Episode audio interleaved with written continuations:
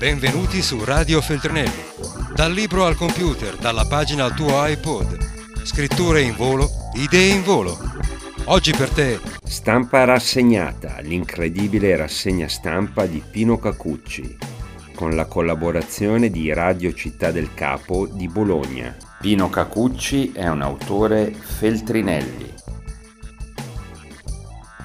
L'omicidio del giornalista, scrittore giordano Nahid Attar, ucciso ieri ad Amman, mentre si recava in tribunale per rispondere dell'accusa di blasfemia, si inserisce nella scia di caduti per la libertà di espressione, dall'olandese Theo Van Gogh 12 anni fa alla strage della redazione di Charlie Hebdo a Parigi, colpevoli di aver offeso l'Islam, quindi vendicati in nome dell'Islam per quanto non sia fuori luogo riflettere anche sul senso di provocazioni estreme e della satira religiosa, considerandone le tragiche conseguenze, la condanna non può che essere senza riserve.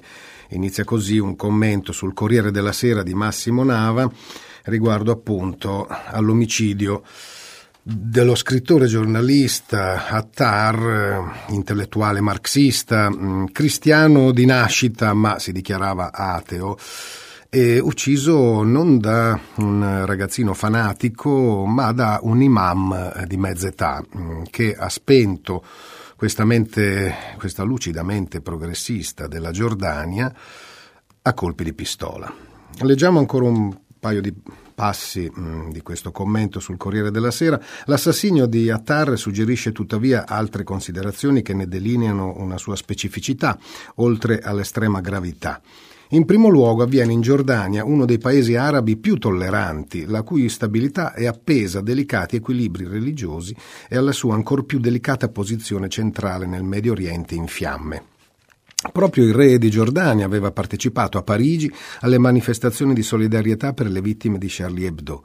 Tuttavia, i principi di tolleranza non hanno impedito a un ministro e a un tribunale di perseguire Attar per una vignetta. Peraltro nemmeno firmata da lui, bensì semplicemente condivisa su Facebook. In secondo luogo va considerata la figura di Attar, intellettuale laico, origini cristiane, noto per posizioni di critica al re e al governo, di sostegno al presidente siriano Assad. È un ritratto che potrebbe innescare provocazioni e sospetti dentro e fuori la Giordania, al punto che non si esclude una matrice politica.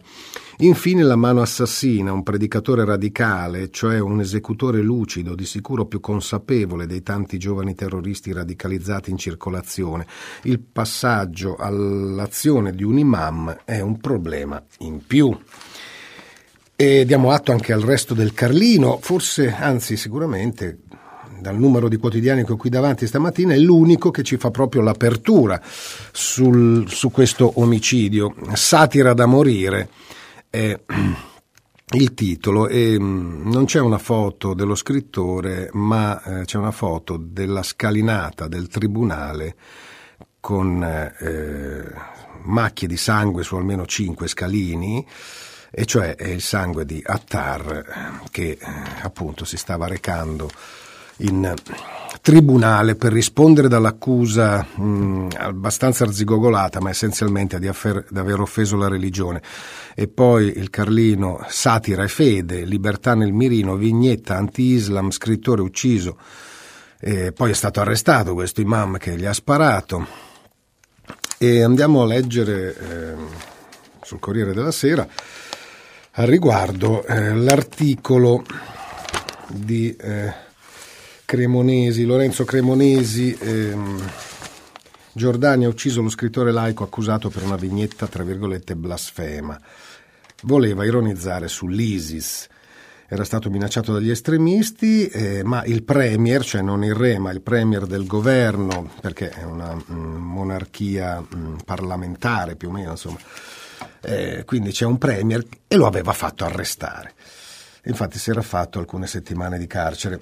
Assassinato con tre colpi di pistola in pieno giorno ieri mattina nel cuore di Amman solo perché aveva postato su Facebook una vignetta satirica non sua che a suo dire voleva ironizzare sulla rappresentazione che l'ISIS e i fondamentalisti islamici fanno di Allah e del paradiso. Lo scrittore giordano Naid Attar, 56 anni, nato cristiano ma proclamatosi ateo, sapeva di essere in pericolo. Le minacce degli estremisti erano arrivate subito dopo la diffusione della vignetta ai primi di agosto rappresenta la vignetta un musulmano radicale con la barba lunga, a letto con due donne in paradiso, che fuma e chiede ad Allah di portare del vino, ma di bussare prima di aprire la porta. Ma il caso aveva visto l'accelerazione dell'attenzione pubblica quando il 15 agosto il premier Ani al-Mulki l'aveva fatto arrestare, posto sotto processo con l'accusa di aizzare il conflitto settario e insultare un credo religioso. Dopo due settimane in carcere, Attar era stato liberato su cauzione. Ma già alle prime sedute del processo, in direttissima, si era scusato spiegando che sua intenzione era di condannare l'ISIS e la sua visione distorta della religione, non certo di offendere il credo in sé. Una spiegazione che non ha soddisfatto i circoli religiosi conservatori e i soliti fratelli musulmani, che nel paese sono particolarmente forti.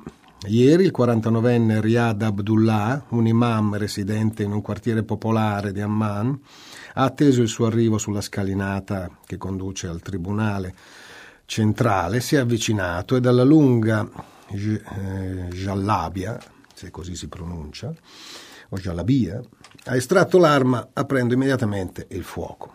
L'assassino, comunque noto alla polizia per le sue posizioni estremiste, è stato subito arrestato un caso che ricorda in qualche modo quello del regista olandese Theo van Gogh, assassinato ad Amsterdam nel 2004 e persino quello l'anno dopo delle minacce ai giornalisti danesi del Gilan Posten per le loro caricature di Maometto. Tuttavia, Attar si era limitato a operare sul suo sito ed era stato molto chiaro nel ribadire che la sua satira mirava unicamente a colpire l'ISIS. Ora i suoi sostenitori e la famiglia puntano il dito contro il governo, accusandolo di aver contribuito a fomentare l'odio contro la vittima. Ieri in serata, re Abdullah ha accettato le dimissioni di al-Mulki. Eh, chissà se sapremo eh, di sviluppi ulteriori perché l'unico eh, è il Corriere della Sera a dire che in serata eh, il Premier si è dovuto dimettere o quantomeno ha rimesso il mandato nelle mani del re. E per finire sulla vicenda, ehm, anche un commento finale dell'articolo del Fatto Quotidiano mi sembra interessante che riguarda la situazione in Giordania. Ehm, era diventato un affare di Stato, eh, appunto, eh, questa accusa allo scrittore. Infatti dice affare di Stato, era stato il Premier Mulchi a chiedere ai magistrati di aprire un'indagine sulla vicenda.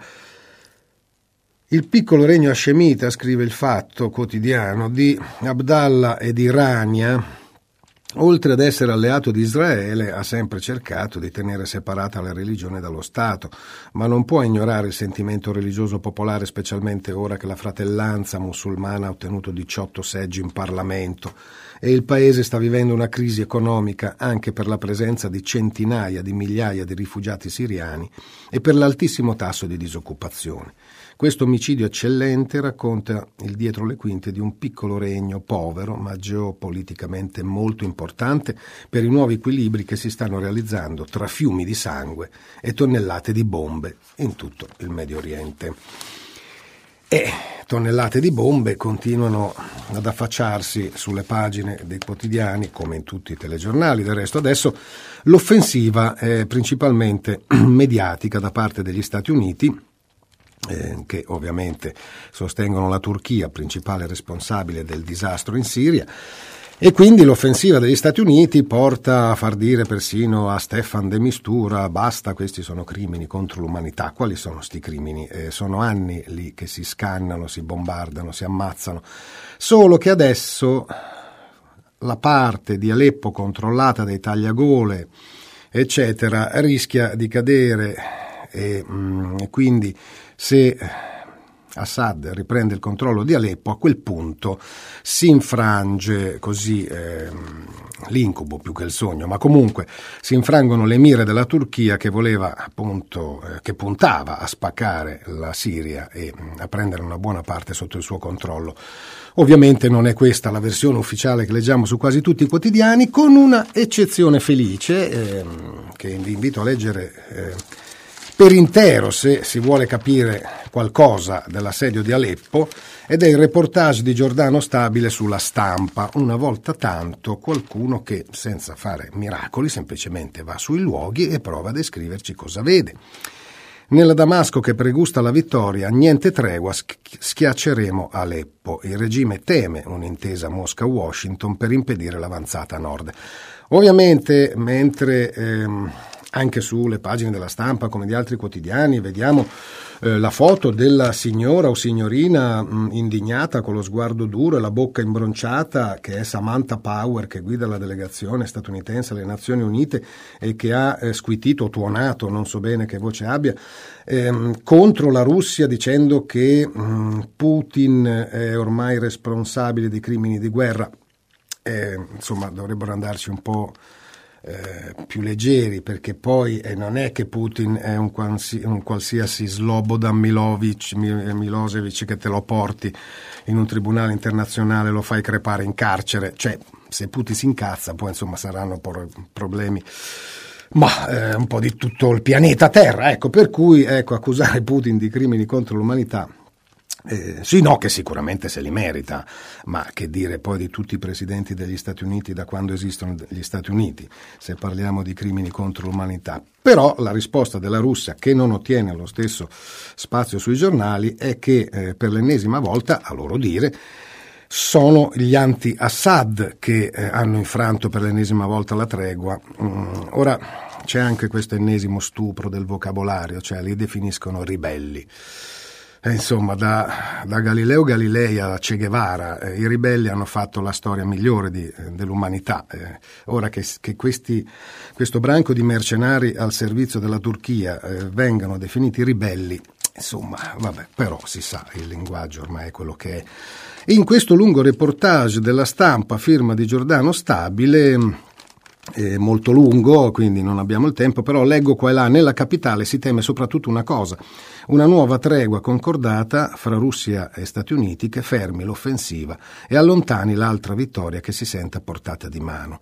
Perché sconfiggere i ribelli, appunto, ad Aleppo significa soprattutto la fine delle mire della Turchia sulla città e quindi, secondo la dottrina di Bashar al-Assad, tagliare alla radice le vere ragioni della guerra in Siria. Poi più avanti, senza Aleppo, la dottrina Assad non può funzionare. Era la città più ricca, industrializzata, riprenderla significa far ripartire tutta l'economia, nonostante i ribelli abbiano smontato intere fabbriche e venduto i macchinari alla Turchia che non aspettava altro. Poi più avanti, nelle varie citazioni e interviste, si legge mm, se ne vadano a Idlib questi ribelli e lasciano liberi quelli che ormai sono solo ostaggi, scudi umani. Quindi questa popolazione civile che eh, piglia le bombe non solo dai russi o da Assad ma anche dal, dagli altri, eh, quindi mh, mm, qui viene eh, descritta senza mezzi termini come ostaggi e scudi umani degli, mm, dei combattenti anti-Assad sostenuti dalla Turchia e ormai sostenuti schizofrenicamente ehm, in maniera aperta dagli Stati Uniti, ma non sono gli Stati Uniti gli stessi che sostengono i curdi, i, i quali curdi vengono attaccati anche da questi che chiamano i ribelli. Eh, insomma, grande è il disordine sotto il cielo, vero? Dunque, intanto in Libia vedo dalla prima pagina di Repubblica con tanto di foto di un mm, allegro mitragliere che spara mm, interi nastri da una finestra contro chissà chi. Libia, l'ISIS resiste casa per casa. E intanto all'ONU lite sui raid russi in Siria. E mm, poi all'interno ci sono due, ben tre pagine mh, dedicate appunto alla guerra in Libia che... Ehm, si erano un po' illusi che fosse finita lì e leggo invece il conflitto nella città di Gheddafi, cioè Sirte, non è ancora concluso, eppure sembrava certo che i terroristi sarebbero stati cacciati entro agosto. a Sirte le strade della guerra nella trincea infinita dei miliziani di Tripoli che respingono l'ISIS. E in Qatar, eh, il Qatar, il Qatar non è in guerra ufficialmente. Il Qatar, insieme all'Arabia Saudita, ha fatto il possibile per far nascere l'ISIS e per addestrarli e armarli. Mm, che cosa ci fa l'Italia col Qatar? Ci fa un sacco di soldi. Eh, non lo troviamo sui quotidiani, men che mai lo troveremo in un telegiornale, ma sul sito di informazione comune-info eh, eh, insomma c'è un, un reportage eh, pieno di dati incontrovertibili e il titolo sibillino è Ma quei mille soldati sono affari nostri? Di che si tratta? Il Qatar ha inviato altri mille soldati nella macelleria dello Yemen. Ci riguarda?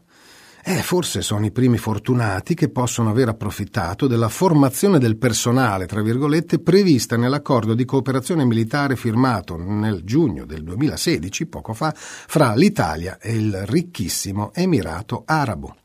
Il più grande traguardo mai raggiunto dalla Marina Militare Italiana in termini di cooperazione internazionale, così definì quell'accordo la ministra della Difesa da tempo in avanzato stato confusionale. Così la definisce il sito informativo. E poi Mimo Cortese firma un lungo articolo, leggiamo qua e là, in cambio dei 5 miliardi di euro, eh, insomma, si possono buttare via 5 miliardi di euro per così, insomma, quando alla fine sti yemeniti. A chi gliene frega degli yemeniti? È tanto che nessuno ne parla. Bombardati quotidianamente dall'aviazione saudita. E eh beh, Comunque, in cambio dei 5 miliardi di euro che incasseranno in buona parte Finmeccanica e MBDA, stiamo contribuendo direttamente al massacro della popolazione civile di un paese antichissimo.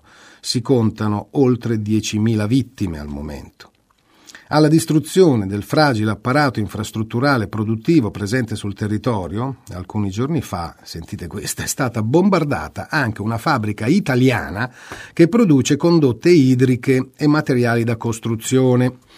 Nessun telegiornale italiano si è accorto che una fabbrica italiana è stata bombardata è però con le bombe che le vendiamo noi e quindi insomma un conflitto di interessi curioso e alla devastazione del suo inestimabile patrimonio storico e culturale che già molti anni fa Pierpaolo Pasolini aveva descritto attraverso il suo sguardo poetico inconfondibile.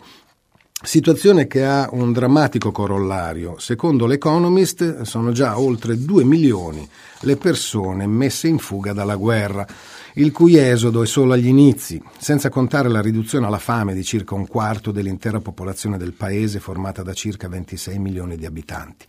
Infine, anche gli operatori umanitari sono sono costretti a lasciare il paese dopo i bombardamenti indiscriminati su ogni ob- obiettivo civile, comprese scuole e ospedali, come è accaduto questa primavera ai presidi sanitari di Medici Senza Frontiere.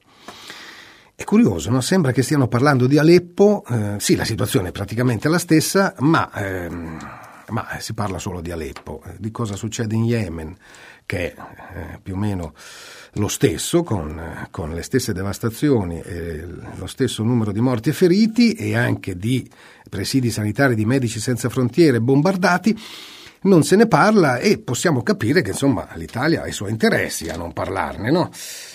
Tutto ciò avviene in assoluto spregio della lettera e dello spirito della legge 185-90 che vieta espressamente il trasferimento e la vendita di sistemi d'arma a paesi in conflitto. Ecco, il resto, il resto dell'articolo spiega come eh, è illegale eh, prendere questi soldi dal Qatar per addestrare militari e armarli eh, e che insomma ci riguarda da vicino.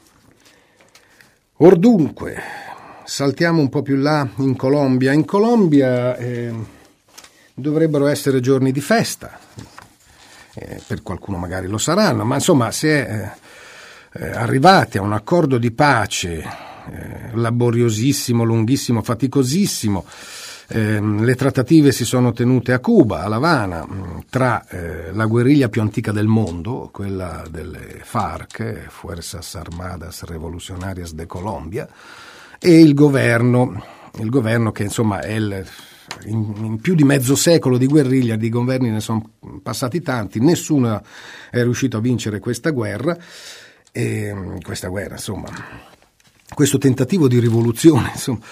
Ehm, in più riprese nel passato in Colombia altri movimenti guerriglieri sono stati convinti a lasciare le armi e a prendere la via della politica, si sono presentati in Parlamento, poi sistematicamente li hanno ammazzati tutti. Per cui eh, le FARC ci hanno messo un po' di più a fidarsi, chissà se questa è la volta buona.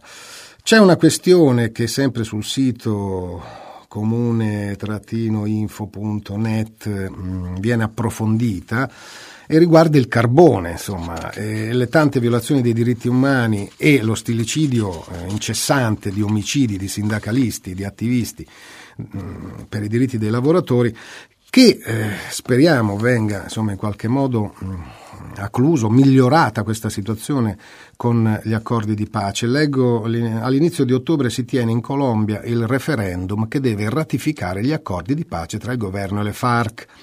Tra i punti cruciali dell'intesa c'è la possibilità che terze parti siano chiamate a rispondere penalmente della loro condotta durante il pluridecennale conflitto al cospetto di un tribunale di pace creato ad hoc. Su alcuni quotidiani è già circolata una lista di 57 nomi di corporation che potrebbero finire sotto la lente di ingrandimento del Ministero della Giustizia. Tra queste, oltre a Coca-Cola e alla Chiquita, Chiquita una volta si chiamava in un altro modo e faceva i colpi di Stato, adesso a un certo punto ha cambiato nome, si fa chiamare Chiquita, ma è sempre United Fruit. Ci sarebbero pure la Glencore e la Drummond, la compagnia statunitense sospettata di rapporti inconfessabili con i paramilitari, che estrae il carbone importato anche dall'Enel. E qui eh, torniamo in ballo con l'Italia. Non si ferma intanto la strage di sindacalisti e attivisti della comunità afro-colombiana e l'ultimo in ordine di tempo ad essere assassinato è Cesar Nestor Ivan Martinez. E, ehm, Purtroppo non basta, leggo, il processo di pace con le FARC dopo la presunta smobilitazione di alcuni gruppi paramilitari per far cessare la violenza. L'atto più recente si è consumato domenica 11 settembre. Cesar Nestor Ivan Martinez, attivista di una comunità afrocolombiana, è stato ucciso davanti ai suoi familiari. Modalità pressoché identiche per l'omicidio del sindacalista Candido José Mendes 15 anni fa, a partire dal luogo, il villaggio di Ciriguanà. Candido era il padre dell'attivista Mayra Mendes Barbosa, che lo scorso maggio è stata in vari paesi europei, tra cui l'Italia, per raccontare la sua vicenda e denunciare le violazioni dei diritti umani in corso in Colombia legate allo sfruttamento della polvere nera. E rimanendo sempre all'estero, adesso gli ultimi minuti ci occuperemo anche d'Italia, Rampini eh, ci parla del feccia feccia che sta per avvenire, cioè la faccia della Clinton davanti alla faccia di Trump. Si incontreranno e mm, vediamo quante se ne diranno. E scrive Rampini come ha fatto Clinton a farsi raggiungere nei sondaggi quando aveva insomma, un gran vantaggio fino a poco tempo fa. E eh, questo è il giudizio di Rampini. A posteriori si può dire che eh, le primarie democratiche l'hanno indebolita, mentre quelle repubblicane non hanno danneggiato Trump. Su Hillary resta un marchio indelebile, il tema sul quale il socialista Bernie Sanders le diede del filo da torcere nelle primarie. Lei è una politica di professione, espressione dell'establishment, troppo vicina ai poteri forti del capitalismo, in una democrazia truccata dai finanziamenti privati. Quell'immagine fa sì che una parte della coalizione Obama, soprattutto i giovani, pur odiando Trump, rischiano di starsene a casa l'8 novembre o di votare per un candidato minore. Viceversa, Trump ha recuperato terreno per almeno due ragioni. Primo, gli è bastato qualche gesto vagamente presidenziale, come l'incontro cortese col capo di Stato messicano, per apparire un po' meno inverosimile nel ruolo di futuro leader della nazione. Secondo, gli elettori di destra si stanno ricompattando nonostante i dubbi che nutrono i più moderati. La voglia di riprendersi la Casa Bianca dopo otto anni di Barack Obama è troppo forte. L'opa di Trump sul partito è quasi irresistibile. Perfino Ted Cruz, con cui erano volati insulti pesanti nelle primarie, ha finito per dargli l'endorsement. La disciplina di partito non si estende all'establishment economico. Non c'è un solo chief executive delle 100 maggiori imprese americane ad appoggiare Trump. Questo la dice lunga sulla credibilità dei suoi programmi. Al tempo stesso lo accredita per l'elettore medio come un outsider libero dalle lobby. Non è vero, ma non importa, conclude Rampini, altro che libero dalle lobby. Dunque, intanto una notizia che era sulla stampa proveniente eh, dal, dagli Stati Uniti e che poi eh, lo hanno preso, quello che ha ammazzato cinque persone, quattro donne e un uomo, è un turco, ma eh, con cittadinanza statunitense. E, però ci dicono che l'FBI non si sbilancia, non, non sanno se è terrorismo oppure se così gli stavano sulle scatole quelli che vanno, non so se era in un centro commerciale o un luogo del genere. Dunque, notizie eh, dalla Svizzera che sono esteri ma che riguardano l'Italia. Eh, il Canton Ticino vuole meno italiani, anzi meno possibile. Prima gli svizzeri, prima pagina del Corriere della Sera, il 58% vota sì. Il 58% degli elettori del Canton Ticino ha votato sì al referendum che vuole limitare la presenza di lavoratori stranieri. Il testo chiede di istituire per legge una corsia preferenziale per i residenti in Svizzera nell'assegnazione dei posti di lavoro. Il ministro Gentiloni, due punti, o sarà garantita la libera circolazione dei lavoratori o diventano a rischio i rapporti tra Svizzera e Unione Europea. Credo che la Svizzera, insomma, se ne sbatta di tutto questo. Comunque, prima gli svizzeri e anche il titolo su Repubblica, paura degli immigrati, questo invece riguarda l'Italia, gli italiani favorevoli a chiudere le frontiere, per cui gli italiani vogliono chiudere le frontiere, gli svizzeri vogliono chiudere le frontiere agli italiani. E via allegramente così. Intanto in Italia eh, la Raggi compare sulla prima pagina del Fatto Quotidiano, un altro no e vanno a casa.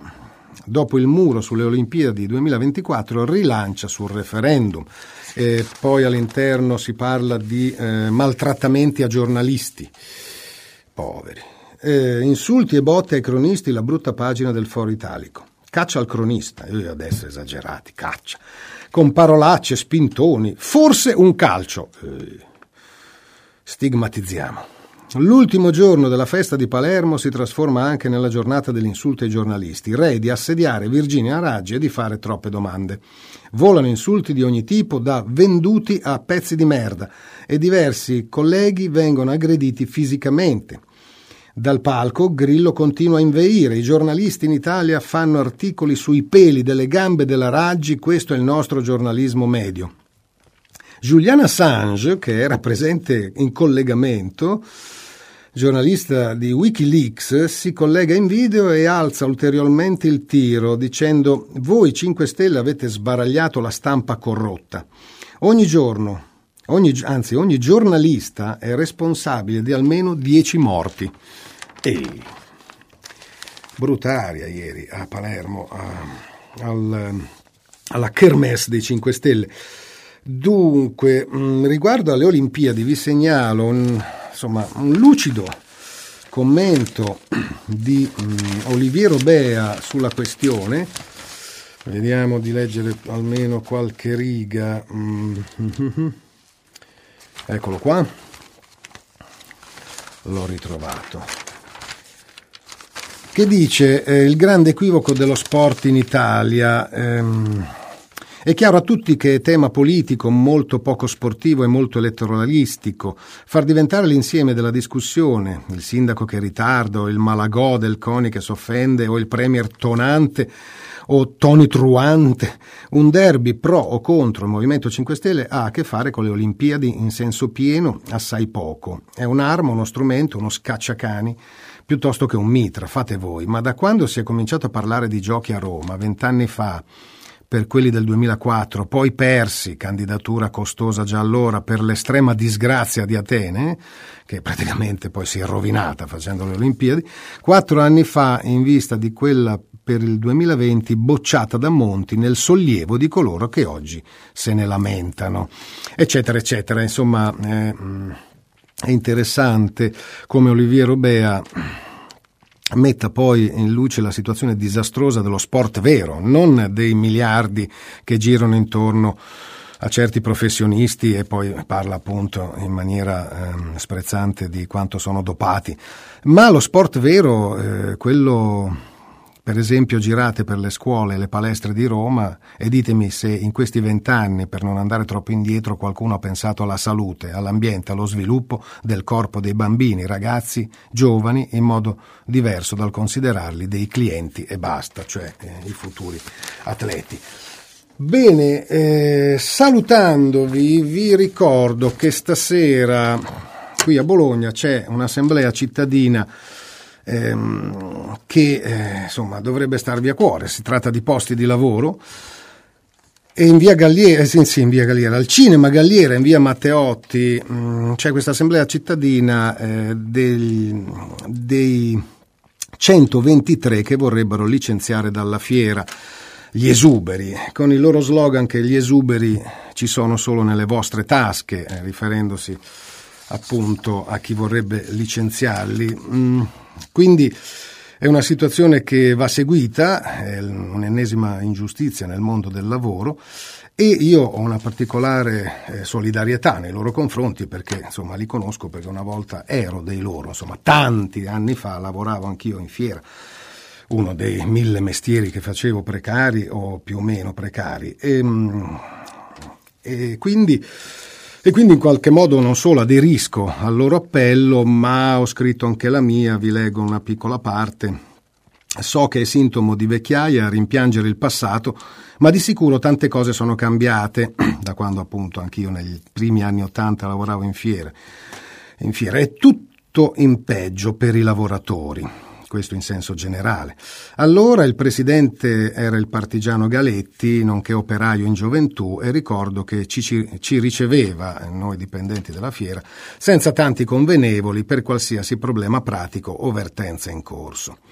E poi oggi ai lavoratori di ogni luogo e situazione fanno pagare gli errori e le smargiassate finanziarie degli odierni dirigenti, che non pagano mai il prezzo delle loro malefatte o quantomeno della loro incompetenza, e se si tratta di tagliare per risparmiare, tagliano sempre i posti di lavoro, mai i loro stipendi da manager incapaci né le abnormi spese per iniziative inutili. La mia solidarietà con i lavoratori della fiera di Bologna viene da lontano, dunque, e non ho mai dimenticato i colleghi di allora, amiche e amici con alcuni dei quali non ho perso il legame. Già allora, negli anni Ottanta, si cominciò a usare questo termine di spregevole cinismo, esuberanti lavoratori esuberanti. Per me, per noi, ancor giovani allora, essere esuberante significava tutt'altro. Un lavoratore in una società che sia degna di questo nome non può essere un esubero, un avanzo da buttare, ma una ricchezza da coltivare. La difesa, la difesa del posto di lavoro è l'unica certezza che ci resta in questi tempi di cialtroneria e delinquenza da parte dei privilegiati di sempre. E quindi stasera assemblea cittadina alle 21, Cinema Galliera, via Matteotti, ehm, i 123 della fiera. Radio Feltrinelli, tieni la mente a sveglia, non smettere di leggere, resta collegato a questo podcast.